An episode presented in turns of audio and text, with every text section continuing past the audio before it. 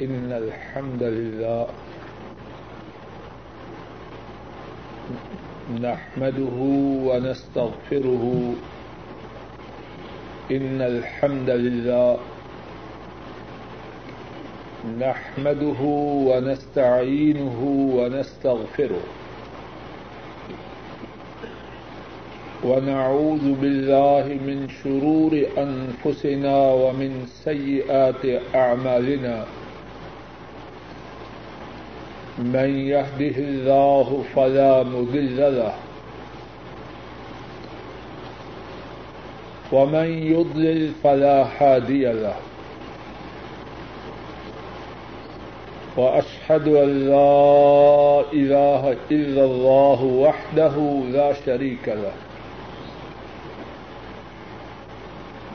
وأشهد أن محمدا عبده ورسوله صلى الله عليه وسلم.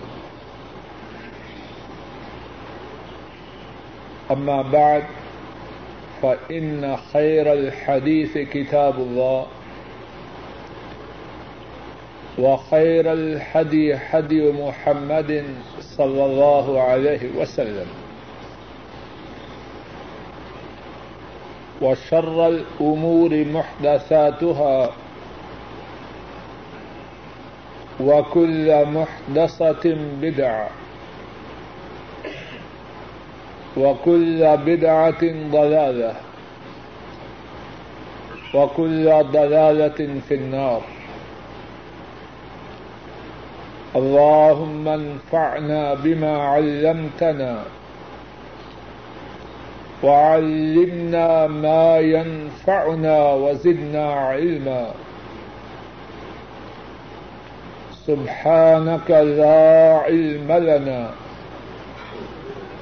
إلا ما علمتنا إنك أنت العليم الحكيم. رب اشرح لي صدري ويسر لي أمري واحلل عقدة من لساني يفقه قولي.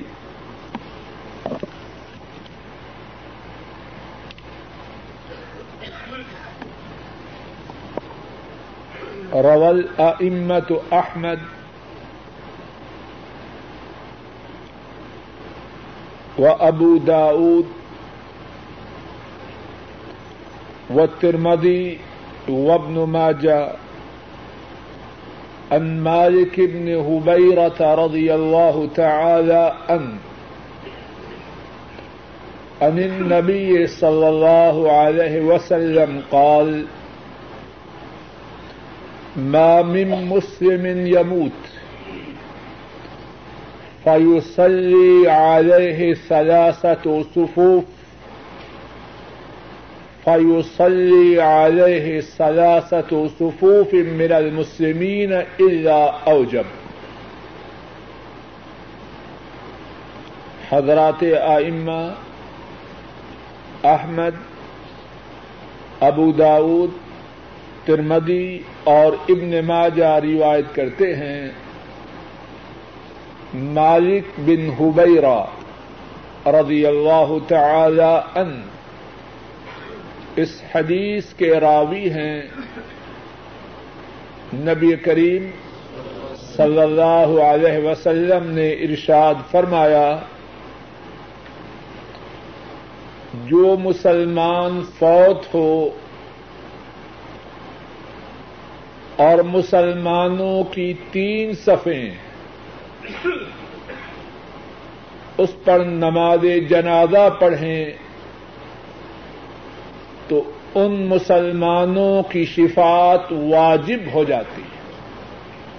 اور ایک روایت میں ہے، غفر اللہ اس بندے کے گناہوں کی معافی مل جاتی ہے۔ اللہ کی توفیق سے گزشتہ درس میں نماز جنازہ کے متعلق مسائل کے ذکر کی ابتدا ہوئی۔ نو مسائل بیان کیے جا چکے ہیں۔ آج اللہ کی توفیق سے نماز جنازہ کے متعلق دسویں مسئلہ سے گفتگو کی ابتدا ہوگی۔ اور دسویں مسئلہ کے سننے سے پہلے جو نو مسائل پہلے بیان کیے جا چکے ہیں، ان کا خلاصہ پھر سن لیجیے نمبر ایک، فوت ہونے والے مسلمان کی نماز جنازہ پڑھنا زندہ مسلمانوں پر فرض کفایا ہے۔ اگر کچھ لوگ اس کی نماز جنازہ پڑھ لیں، تو سارے بستی والے اس ذمہ داری سے سدک دوش ہو جاتے ہیں۔ اور اگر ساری بستی میں سے کوئی بھی نماز جنازہ نہ پڑھے، تو ساری بستی والے گناگار ہوتے ہیں۔ نمبر دو نماز جنازہ میت کے لیے شفات ہے۔ اور جب مسلمان جو اللہ کے ساتھ شرک نہیں کرتے، اپنے مسلمان بھائی کے لیے نماز جنازہ کی صورت میں شفات کرتے ہیں، تو اللہ مالک ان کی شفات کو قبول فرماتے ہیں۔ نمبر تین، مشرق کی نماز جنازہ پڑھنا اور اسی طرح منافق کی نماز جنازہ پڑھنا مسلمانوں کو اس کی اجازت نہیں۔ نمبر چار، جس طرح نماز کے لیے شروط ہیں، اسی طرح نماز جنازہ کے لیے شروط ہیں، قبلہ رخ ہونا کپڑوں کا پاک ہونا، باوضو ہونا، طاہر ہونا جو شروط نماز کے لیے ہیں تہارت قبلہ کی طرف رخ کرنا وہ شروط نماز جنازہ کے لیے بھی ہے نمبر پانچ، افضل یہ ہے کہ نماز جنازہ مسجد سے باہر جو جگہ نماز جنازہ پڑھنے کے لیے تیار کی گئی ہو، وہاں پڑھی جائے۔ البتہ مسجد میں نماز جنازہ پڑھنا حضرت صلی اللہ علیہ وسلم کی سنت سے ثابت ہے۔ نمبر چھ، نماز جنازہ تین اوقات کے سوا تمام اوقات میں پڑھنا درست ہے۔ اور وہ تین اوقات یہ ہیں، جب سورج نکل رہا ہو، جب سورج پوری بلندی پر ہو، اور جب سورج غروب ہو رہا ہو۔ ساتویں بات یہ تھی، اگر میت مرد ہو، تو امام اس کے سر کے سامنے کھڑا ہو، اور اگر میت عورت ہو، امام اس عورت کے جسم کے درمیانی حصے کے سامنے کھڑا ہو۔ آٹھواں مسئلہ، اگر ایک سے زیادہ جنازے ہوں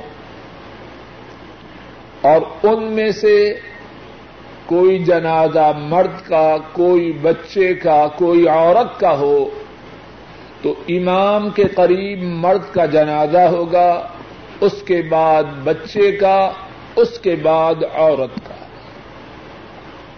نویں بات، نماز جنازہ جوتوں سمیت تب پڑھنا درست ہے اگر جوتے صاف ہوں، ان میں گندگی نہ ہو۔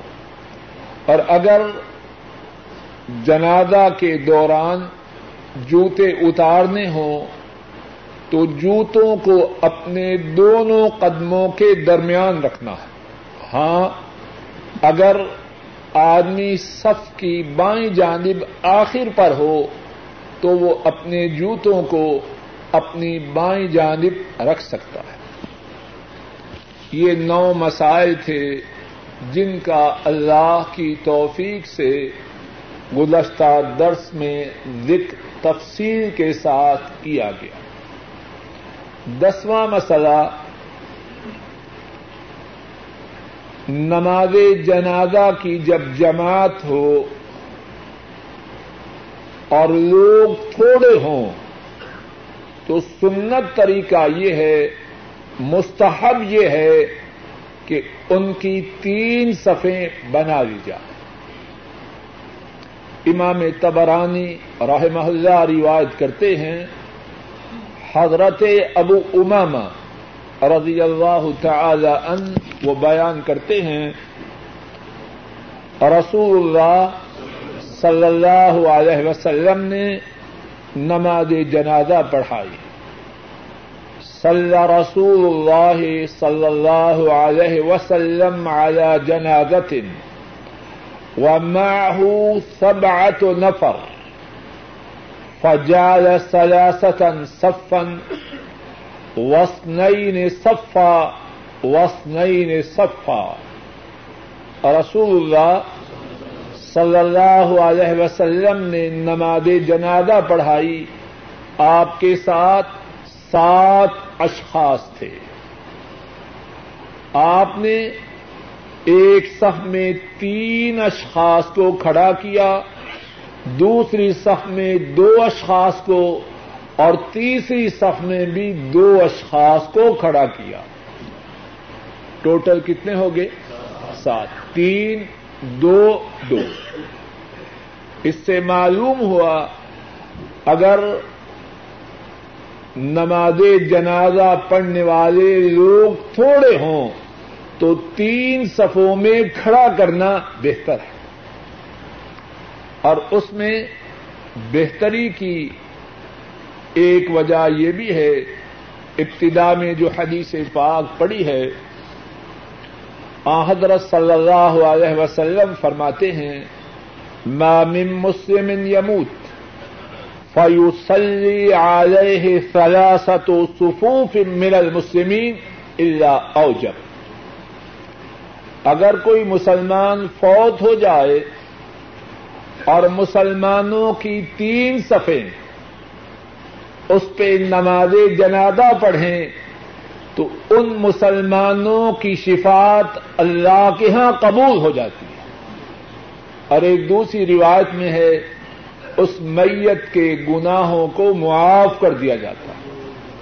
تو بندے تھوڑے ہیں، اللہ کی رحمت کو حاصل کرنے کے بہانے ہیں۔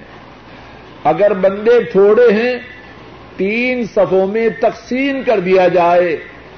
شاید کہ اللہ کے فضل و کرم سے مسلمانوں کی تین صفوں کی شفات کی جو فضیلت ہے، وہ اس میت کو حاصل ہو جائے۔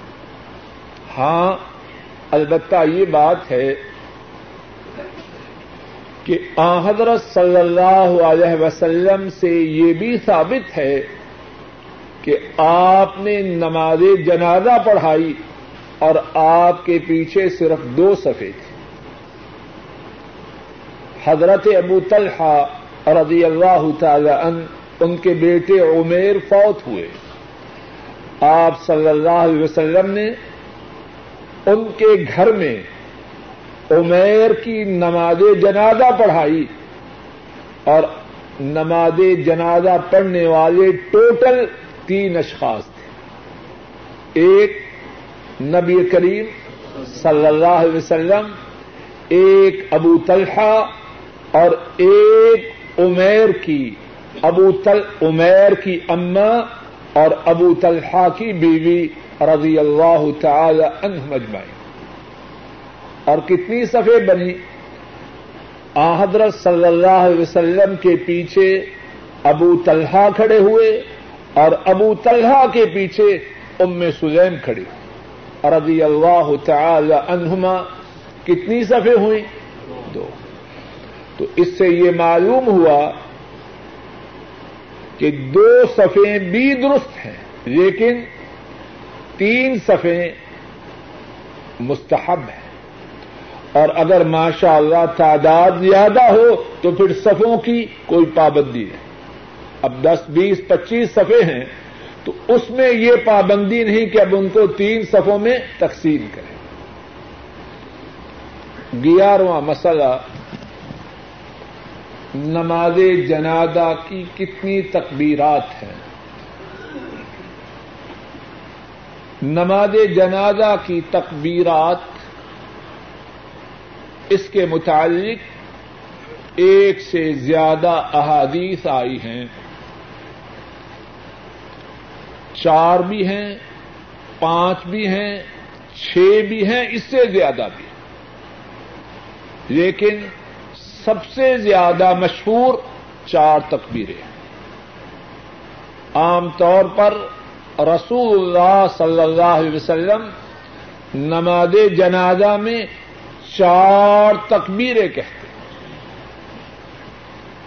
امام بحقی رحمہ اللہ بیان کرتے ہیں عبد اللہ ابن ابی اوفا رضی اللہ تعالی ان وہ بیان کرتے ہیں، ان رسول اللہ صلی اللہ علیہ وسلم کان يكبر اربعا رسول اللہ صلی اللہ علیہ وسلم نماز جنازہ میں چار مرتبہ اللہ اکبر کہتے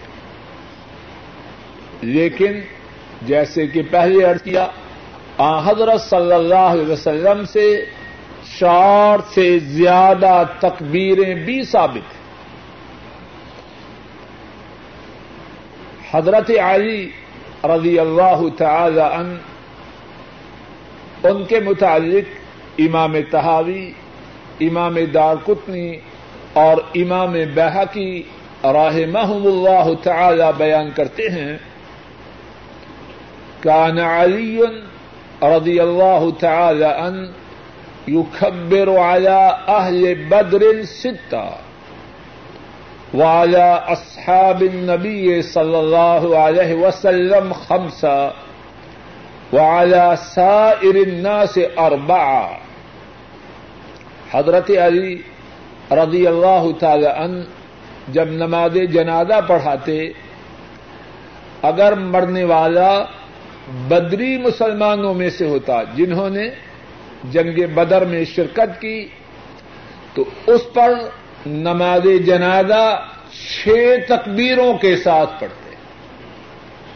اور اگر نبی کریم صلی اللہ علیہ وسلم کا کوئی اور صحابی ہوتا، تو اس پر نماز جنازہ پانچ تکبیروں کے ساتھ پڑھتے۔ اور اگر کوئی اور مسلمان ہوتا تو اس پر نماز جنازہ میں چار تکبیریں پڑھتے۔ چار، پانچ، چھ سب ثابت ہیں، لیکن زیادہ جو حضرت صلی اللہ علیہ وسلم کا طریقہ مبارک تھا، وہ یہ تھا کہ آپ نماز جنازہ میں چار مرتبہ اللہ اکبر کہتے۔ بارواں مسئلہ نماز جنازہ میں جب اللہ اکبر کہنا ہے تو اپنے ہاتھوں کو اٹھانا ہے یا نہیں اٹھانا؟ پہلی تکبیر کے وقت ہاتھوں کو اٹھانا یہ تو پکی بات ہے۔ حضرت صلی اللہ علیہ وسلم جب نماز جنازہ کی ابتدا فرماتے اللہ اکبر کہتے اپنے دونوں ہاتھوں کو اٹھاتے اس بارے میں کوئی شک و شبہ کوئی جھگڑا نہیں۔ اب جو باقی تین تکبیریں ہیں، ان میں ہاتھوں کو اٹھانا ہے یا نہیں اٹھانا۔ عبد اللہ عمر رضی اللہ تعالی عنہما، ان سے صحیح صنعت سے یہ بات ثابت ہے انه كان يرفع يدي على كل تكبيرة من تكبيرات الجنازة عبد الله بن عمر رضی اللہ تعالی عنہما نماز جنازہ کی ہر تکبیر کے ساتھ رف الیدین کرتے اور اسی طرح حضرت عبداللہ بن عباس رضی اللہ تعالی عنہما، ان کے متعلق بھی امام سعید بن منصور نے بیان کیا کہ وہ بھی نماز جنازہ میں حضرت نماز جنازہ میں ہر تکبیر کے ساتھ رفع الیدین کرتے عبداللہ بن عباس اور عبداللہ بن عمر رضی اللہ تعالی عنہم اجمعین، ان سے یہ بات پکی ثابت ہے۔ آ، حضرت صلی اللہ علیہ وسلم تینوں تکبیروں میں رف یدین کرتے یا نہ کرتے، اس بارے میں روایات کے متعلق علماء کی مختلف رائے ہے۔ بعض کہتے ہیں کہ رف یدین آپ سے ثابت نہیں اور بعض کہتے ہیں ثابت۔ لیکن جو بات پکی اور ثابت شدہ ہے وہ عبداللہ ابن عمر اور عبداللہ ابن عباس دونوں صحابیوں سے باقی تین تکبیروں میں رفع یدین کرنا۔ میری ناقص رائے میں نماز جنازہ کی تین تکبیروں میں رف الیدین کرنا جھگڑے کا مسئلہ نہیں بنانا چاہیے جو یہ سمجھے عبداللہ ابن عمر اور عبداللہ ابن عباس رضی اللہ تعالی عنہم اجمعین، جب انہوں نے رف الیدین کی، تو اپنی طرف سے تو نہ کی ہوگی۔ وہ یہ سمجھ کے کہ صحابہ کا یہ عمل جب ثابت ہے اور صحیح صنعت سے ثابت ہے، تو انہوں نے اللہ کے رسول صلی اللہ علیہ وسلم کو دیکھ کر کیا ہوگا تو وہ رف الدین کرے۔ اور اگر کوئی نہ کرے تو شاید اس کا بھی مواخذہ یا اس سے بھی جھگڑا نہیں ہو سکتا۔ کہ آ حضرت صلی اللہ علیہ وسلم سے اس بارے میں ٹھوس اور مضبوط بات۔ ثابت نہیں، بعض کہتے ہیں ثابت ہے، بعض کہتے ہیں نہیں صاحب تیرواں مسئلہ، پہلی تکبیر کے بعد کیا پڑھنا ہے؟ پہلی تکبیر، اچھی طرح توجہ سے سنیے اور یاد کیجیے۔ پہلی تکبیر کے بعد کیا پڑھنا ہے؟ صحیح بخاری میں ہے حضرت طلحہ بن عبداللہ بن عوف رحمہ اللہ وہ بیان کرتے ہیں سلئی تو خلف ابن عباس رضی اللہ تعالی عنہما سلئی تو خلف ابن عباس رضی اللہ تعالی عنہما على جنازت فقرأ بفاتحة الكتاب وقال لتعلموا أنها سنة. طلحہ بن عبداللہ بن عوف بیان کرتے ہیں، میں نے عبداللہ بن عباس رضی اللہ تعالی عنہما کے پیچھے نماز جنازہ پڑھی، انہوں نے سورہ الفاتحہ پڑھی۔ اور فرمایا تاکہ تمہیں پتہ چل جائے کہ نماز جنازہ میں سورہ الفاتحہ پڑھنا سنت ہے۔ اس سے معلوم ہوا کہ پہلی تکبیر کے بعد نماز جنازہ میں سورہ الفاتحہ پڑھنی ایک دوسری روایت میں ہے جس کو حضرات آئمہ ابو داود النسائی ترمدی ابن ماجا اور بعض دیگر محدثین نے بیان کیا ہے۔ طلحہ بن عبداللہ بن عوف بیان کرتے ہیں صليت خلف ابن عباس رضي الله تعالى عنهما على جنازة فقرأ بفاتحة الكتاب۔ وسورة وجهر حتى أسمعنا. فلما فرغ، أخذت بيده فسألته، فقال إنما جهرت لتعلموا أنها سنة وحق. حضرت طلحہ بن عبداللہ بیان کرتے ہیں میں نے عبداللہ ابن عباس رضی اللہ تعالی عنہما ان کی ابتدا میں نماز جنازہ پڑھی۔ انہوں نے نماز جنازہ میں سورہ الفاتحہ پڑھی اور قرآن کریم کی ایک سورت پڑھی اور اونچی آواز سے کراط کی۔ اور اتنی اونچی آواز سے کراط کی کہ ہمیں سنایا۔ جب نماز جنازہ سے عبداللہ ابن عباس رضی اللہ تعالی عنہما فارغ ہوئے، میں نے ان کے ہاتھ کو تھام لیا۔ اور میں نے پوچھا،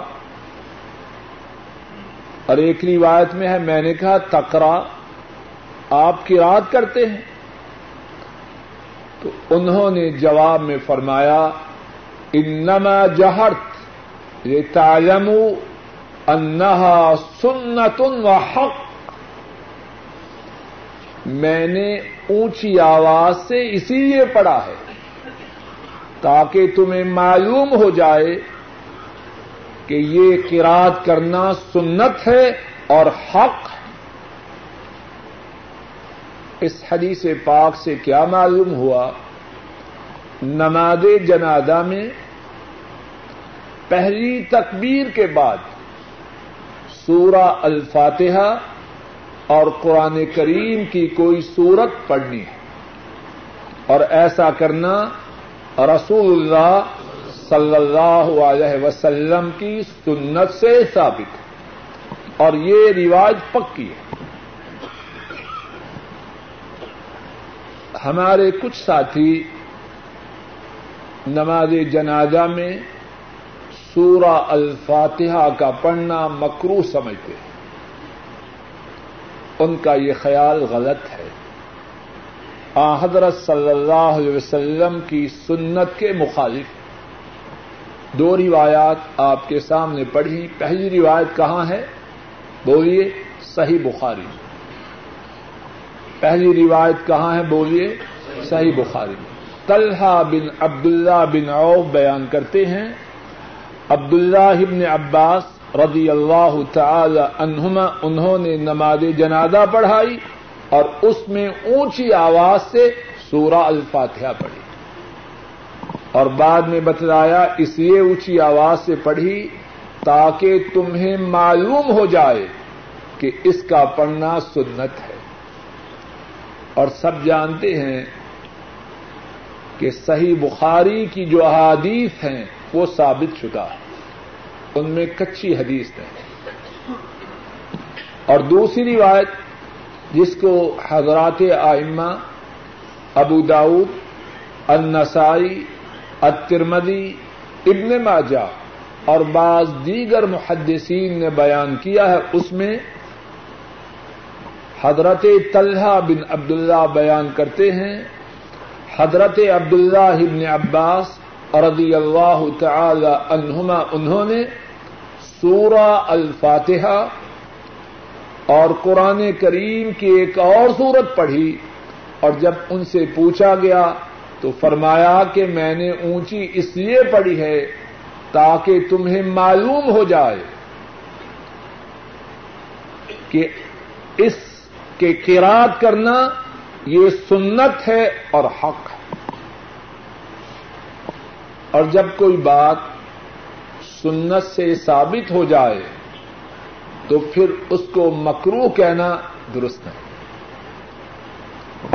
بعض حضرات یہ بھی کہتے ہیں کہ سورہ الفاتحہ پڑھ لے مگر قرات کی نیت نہ کرے، دعا کی نیت کرے۔ بات یہ ہے کہ ایسا کہنا بھی درست ہے۔ جب حضرت صلی اللہ علیہ وسلم کی سنت سے بات ثابت ہو جائے، تو پھر تعویر کی کوئی گنجائش نہیں۔ حضرت صلی اللہ علیہ وسلم ہم سے زیادہ دین کو جانتے ہیں۔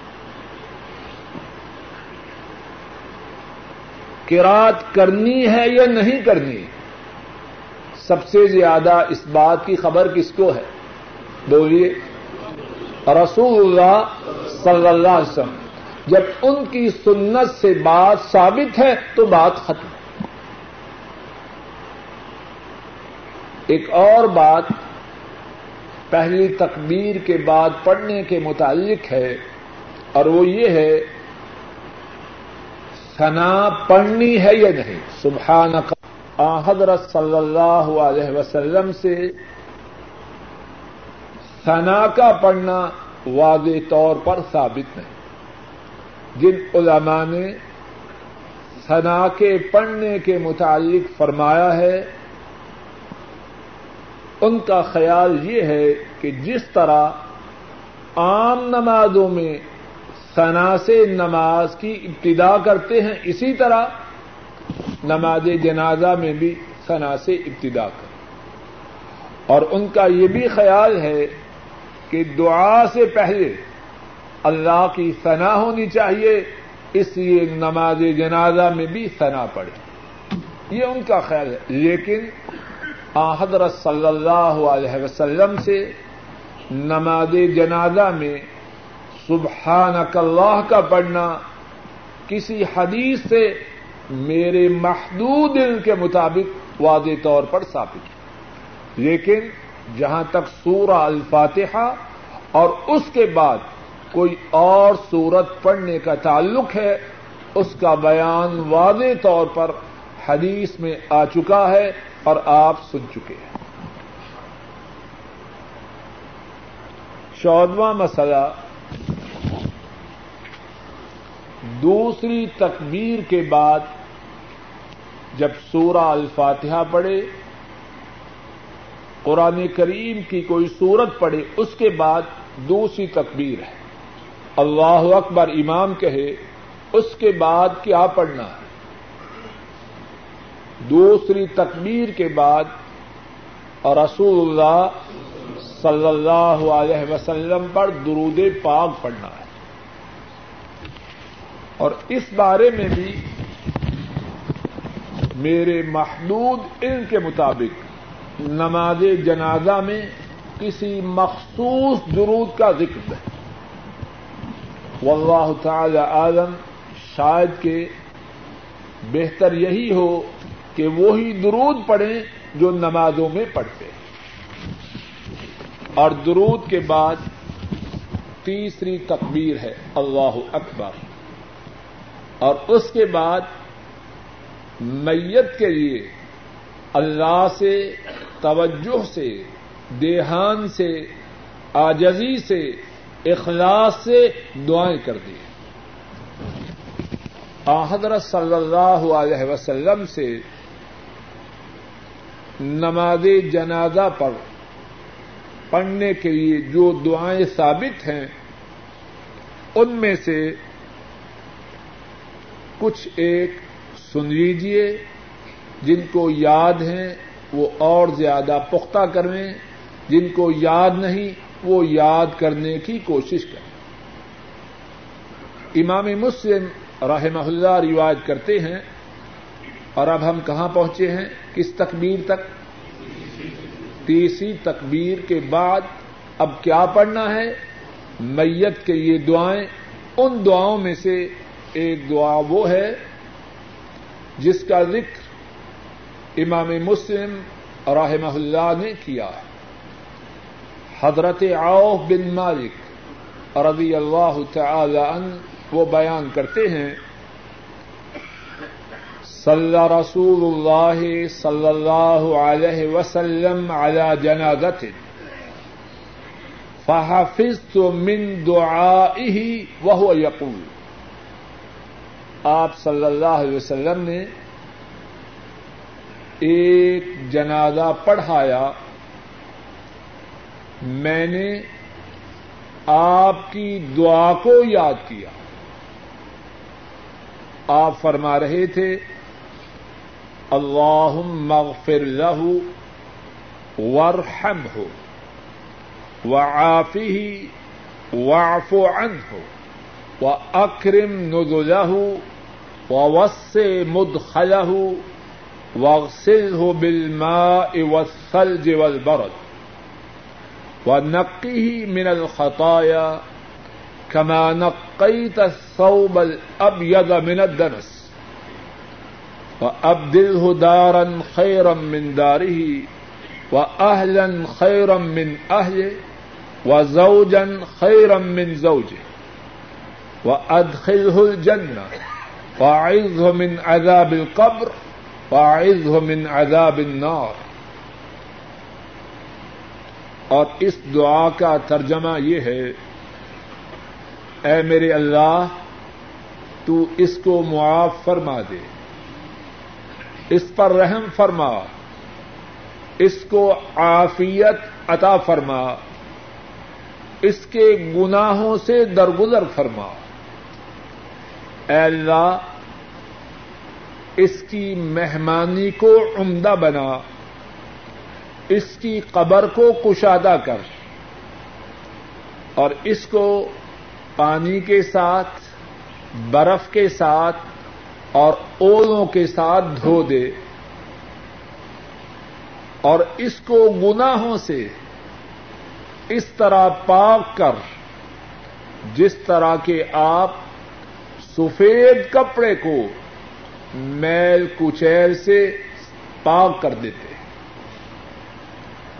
اور اس کا گھر ایسے گھر سے بدل دے جو اس کے دنیا کے گھر سے اچھا ہو۔ اور اس کو وہ گھر والے عطا کر جو اس کے گھر والوں سے اچھے ہوں اور اس کو وہ جوڑا عطا کر جو اس کے جوڑے سے اچھا۔ اور اس کو جنت میں داخل فرما۔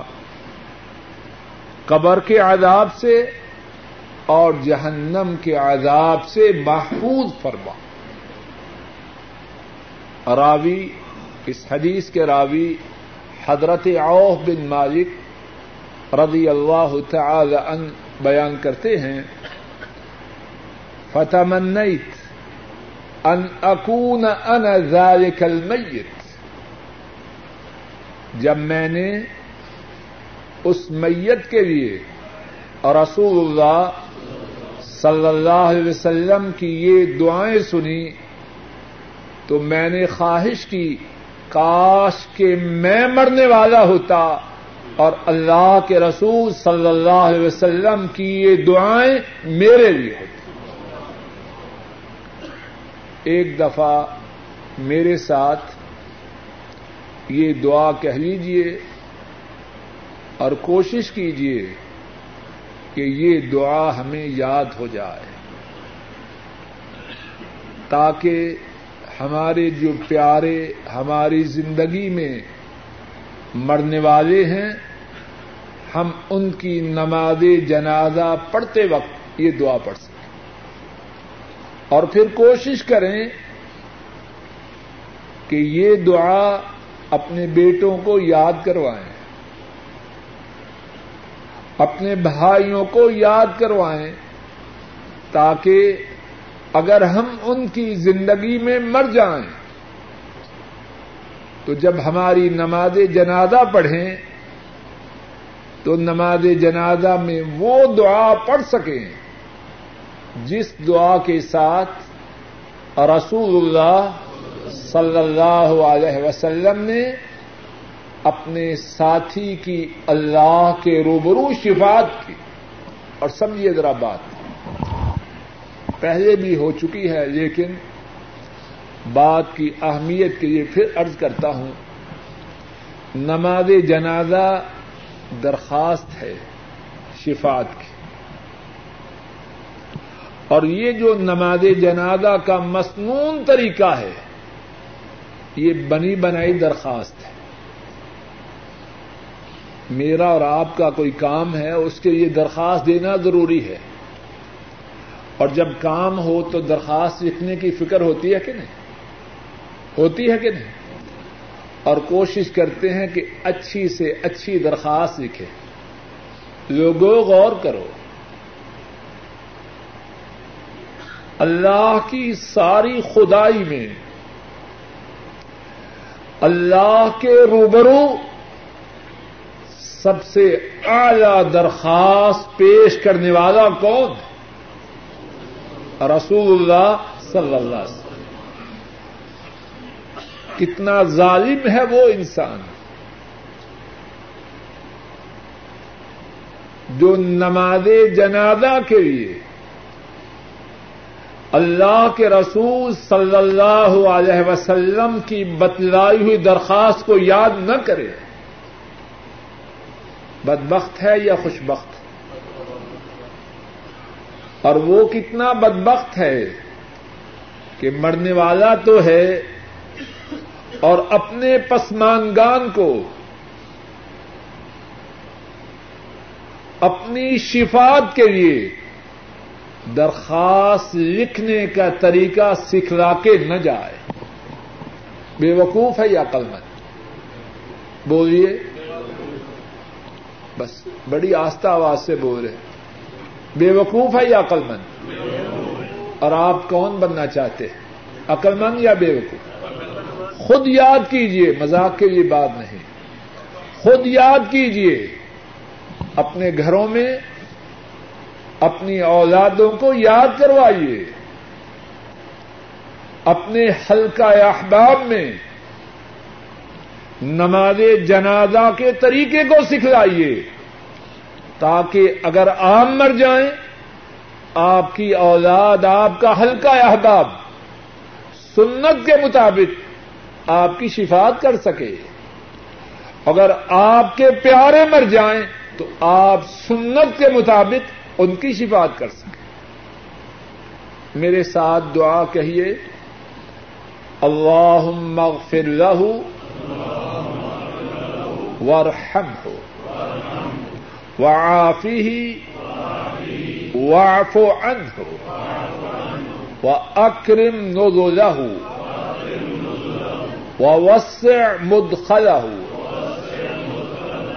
واغسله بالماء والثلج والبرد. ونقه من الخطايا كما نقيت الثوب الأبيض من الدنس. ونقه من الخطايا اشرف صاحب، آپ کے گردوں پہ سے آواز نہیں آ رہی؟ ونقه من الخطايا كما نقيت الثوب الأبيض من الدنس وأبدله دارا خيرا من داره وأهلا خيرا من أهله وزوجا خيرا من زوجه وأدخله الجنة وأعزه من عذاب القبر وعذاب النار اللهم اغفر له وارحمه وعافه واعف عنه وأكرم نزله ووسع مدخله. واغسله بالماء والثلج والبرد. ونقه من الخطايا كما نقيت الثوب الأبيض من الدنس. وأبدله دارا خيرا من داره. وأهلا خيرا من أهله. وزوجا خيرا من زوجه. وأدخله الجنة. وأعذه من عذاب القبر. وعذاب النار. حضرت صلی اللہ علیہ وسلم سے ایک اور دعا جو ثابت ہے اور جس کو حضرات ائمہ ابو داود ترمدی اور ابن ماجہ رحمہم اللہ تعالی نے بیان کیا ہے، حضرت ابو حریرہ رضی اللہ تعالی عنہ اس حدیث کے راوی ہیں، فرماتے ہیں ان رسول اللہ صلی اللہ علیہ وسلم اذا صلى على جنازة يقول. فرماتے ہیں، رسول اللہ صلی اللہ علیہ وسلم جب نماز جنازہ پڑھاتے تو یہ دعا پڑھتے، اللهم اغفر لحينا وميتنا وشاهدنا وغائبنا وصغيرنا وكبيرنا وذكرنا وأنثانا. اللهم من أحييته منا فأحيه على الإسلام ومن توفيته منا فتوفه على الإيمان. اللهم لا تحرمنا أجره ولا تفتنا بعده. اور اس دعا کا ترجمہ یہ ہے، اے میرے اللہ، ہمارے زندوں اور ہمارے مردوں کو معاف فرما۔ ہمارے جو حاضر ہیں اور جو غائب ہیں، ان کو معاف فرما۔ ہمارے چھوٹوں کو، ہمارے بڑوں کو۔ ہمارے مردوں کو ہماری عورتوں کو سب کو اللہ معاف فرما۔ اللہ من احییتہ منا فاحی حل الاسلام اے میرے اللہ، آپ ہم میں سے جس کو زندہ رکھیں، تو اس کو اسلام پر زندہ رکھیں۔ ومن توفیتہ منا فتوفہ علی الایمان اور آپ جس کو موت دیں، تو اس کو ایمان پر موت دے دیں۔ اللہم لا تحرمنا اجرہ ولا تفتنا بعدہ۔ اے اللہ، یہ مرنے والا اس اس کے اجر سے ہمیں محروم نہ کرنا۔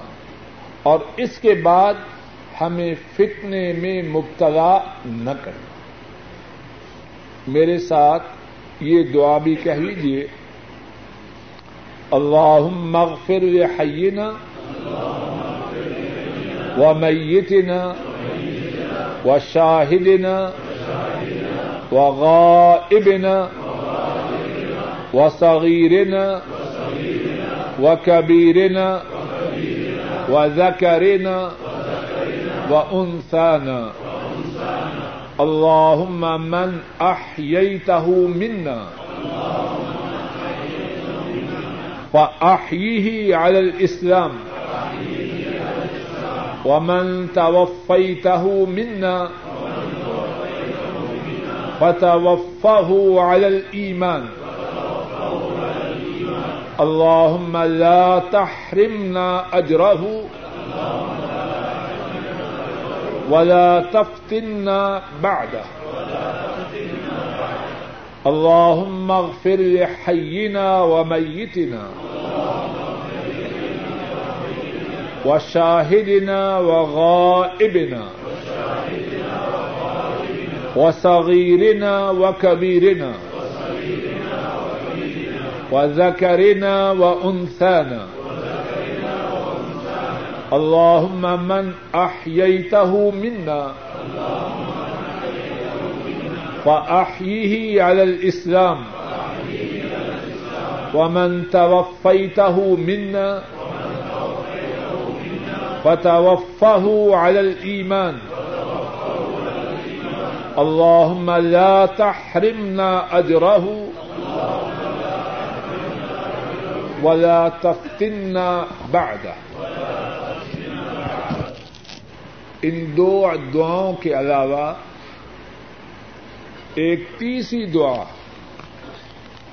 جو حضرت صلی اللہ علیہ وسلم نے نماز جنازہ میں پڑھی، حضرات آئمہ، ابو داود، ابن ماجہ، ابن حبان اور احمد رحمہم اللہ تعالی نے وہ دعا اپنی اپنی کتابوں میں بیان کی۔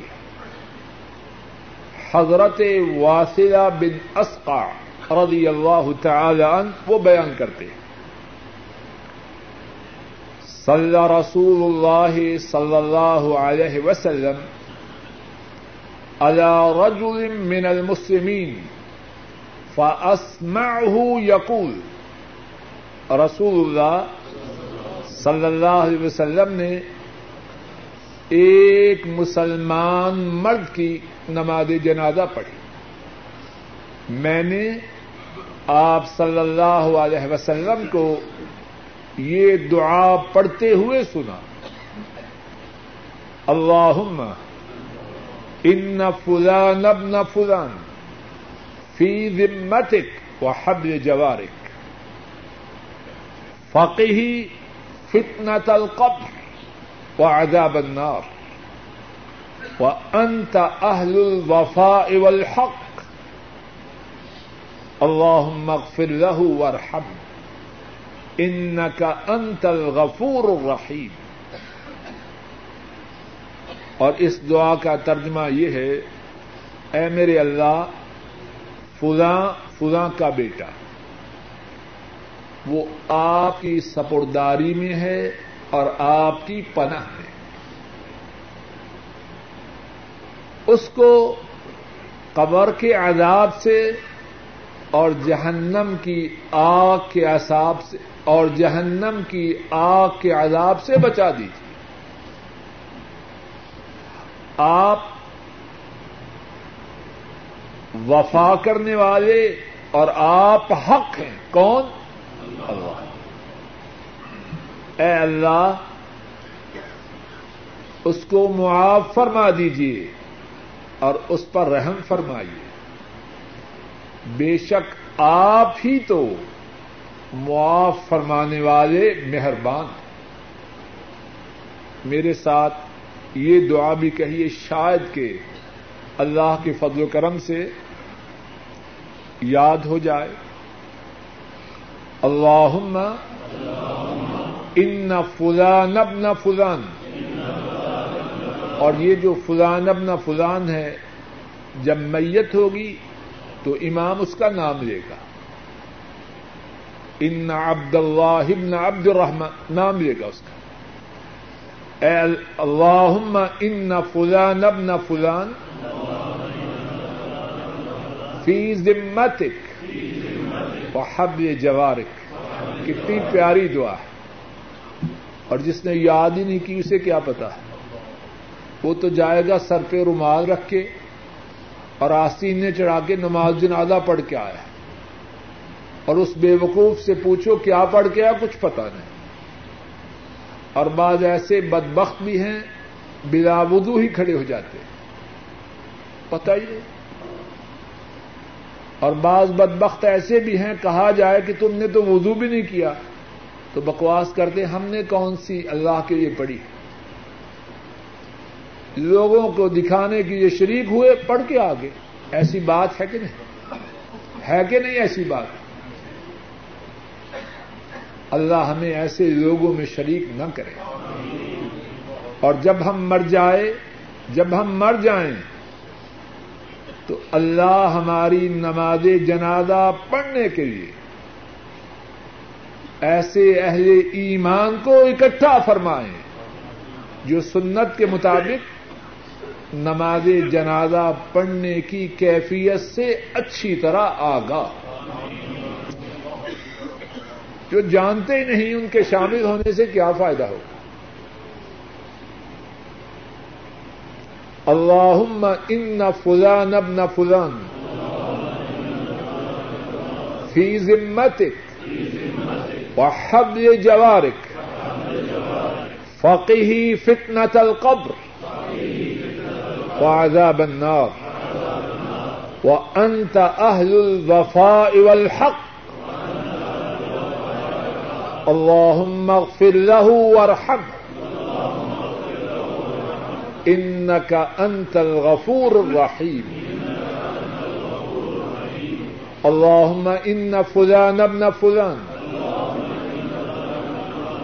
في ذمتك وحبل جوارك فقه فتنة القبر وعذاب النار وأنت أهل الوفاء والحق.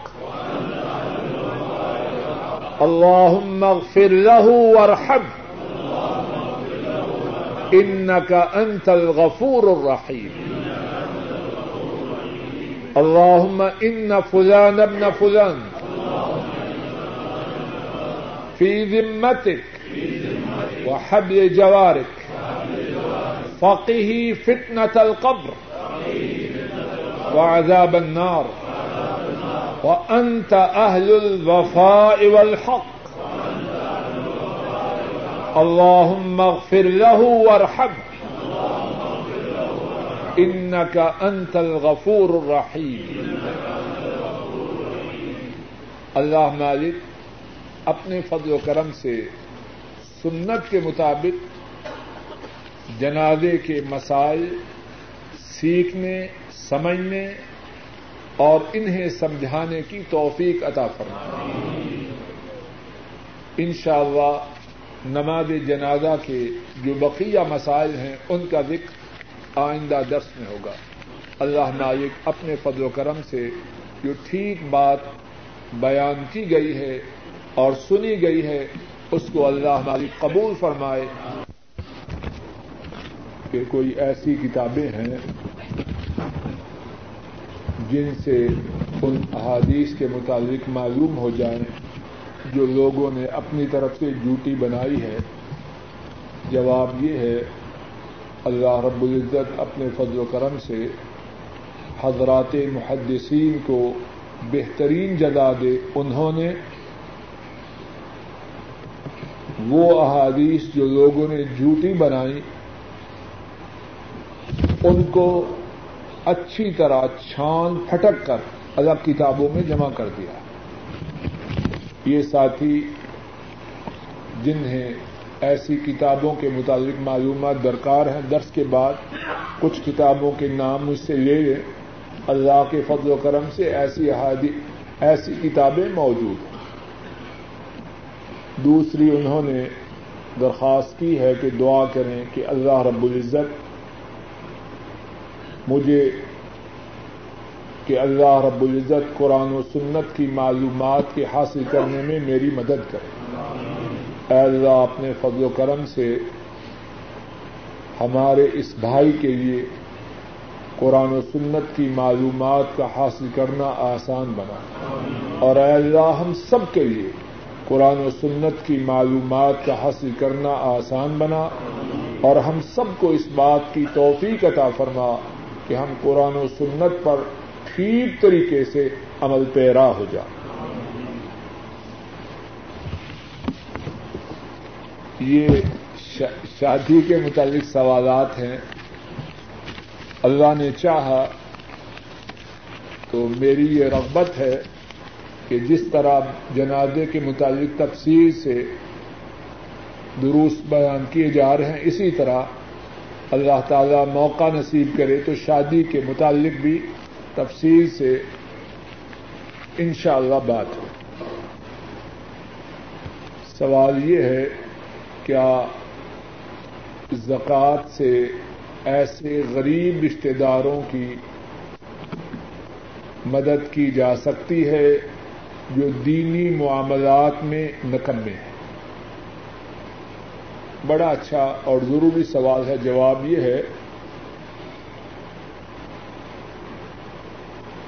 کہ وہ لوگ جو دین سے دور ہیں اور رشتے دار ہیں ان کی زکات سے مدد کی جا سکتی ہے، لیکن نیت یہ ہو کہ انہیں دین کے قریب کرنا۔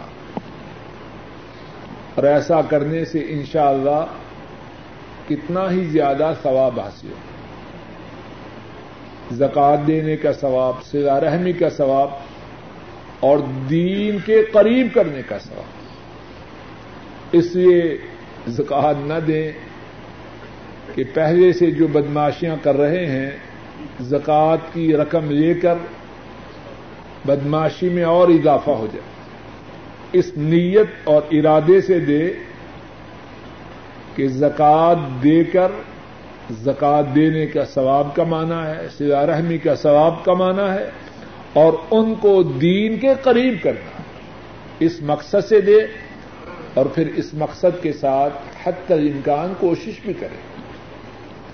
کوئی اچھی کتاب ساتھ دے دے، کوئی اچھی کیسٹ دے دے، دین کی بات خود کرے۔